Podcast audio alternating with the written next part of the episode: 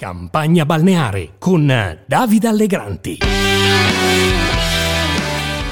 Oggi però niente battute, dobbiamo far finta di essere delle persone serie. Allora, voi lo sapete, io sono partito da zero e fin da ragazzo ho fatto più di 20 lavori diversi.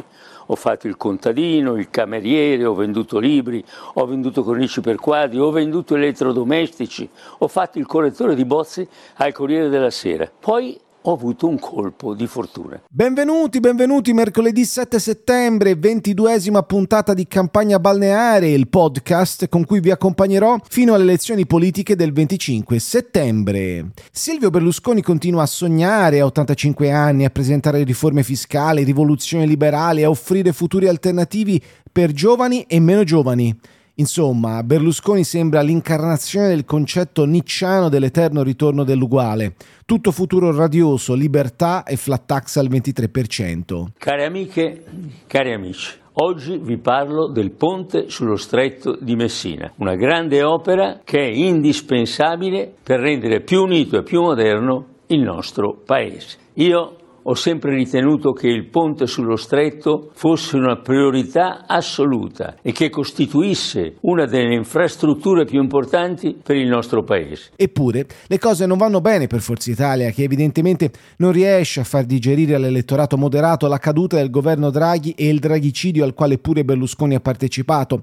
Secondo l'ultimo sondaggio SVG, il terzo polo è al 7,2%, in crescita rispetto alla settimana precedente dello 0,4%, mentre Forza Italia continua a scendere. Adesso, dice SVG, è al 6,7%, mentre la settimana precedente era al 7%.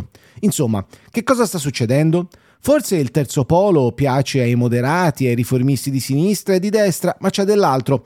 Berlusconi non è riuscito a rinnovare se stesso e la progressiva salvinizzazione di Forza Italia in questi anni ha prodotto i risultati che vediamo. Un centrodestra che è in realtà una destra-centro e che ha ceduto sovranità progressivamente a neopopulisti e sovranisti.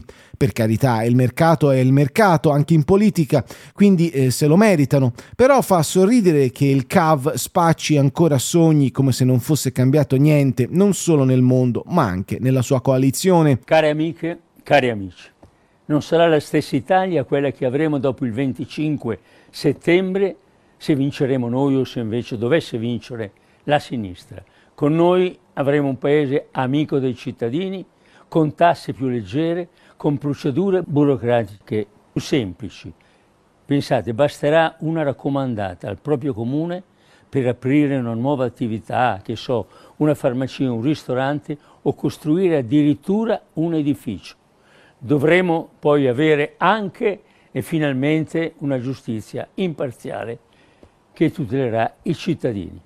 Sarà un'Italia che si prenderà cura dei più deboli e che darà un futuro certo ai nostri giovani. E quindi un milione di piante al posto di un milione di posti di lavoro, i soliti diritti agli animali, proposte bestiali. Ma l'assenza di un rinnovamento di classe dirigente si sente in Forza Italia, dove se ne sono appena andati via alcuni dirigenti di peso, volti storici del berlusconismo. Renato Brunetta, via da Forza Italia per approdare da nessuna parte, al momento Maria Stella Gelmini e Mara Carfagna per andare invece in azione con Calenda.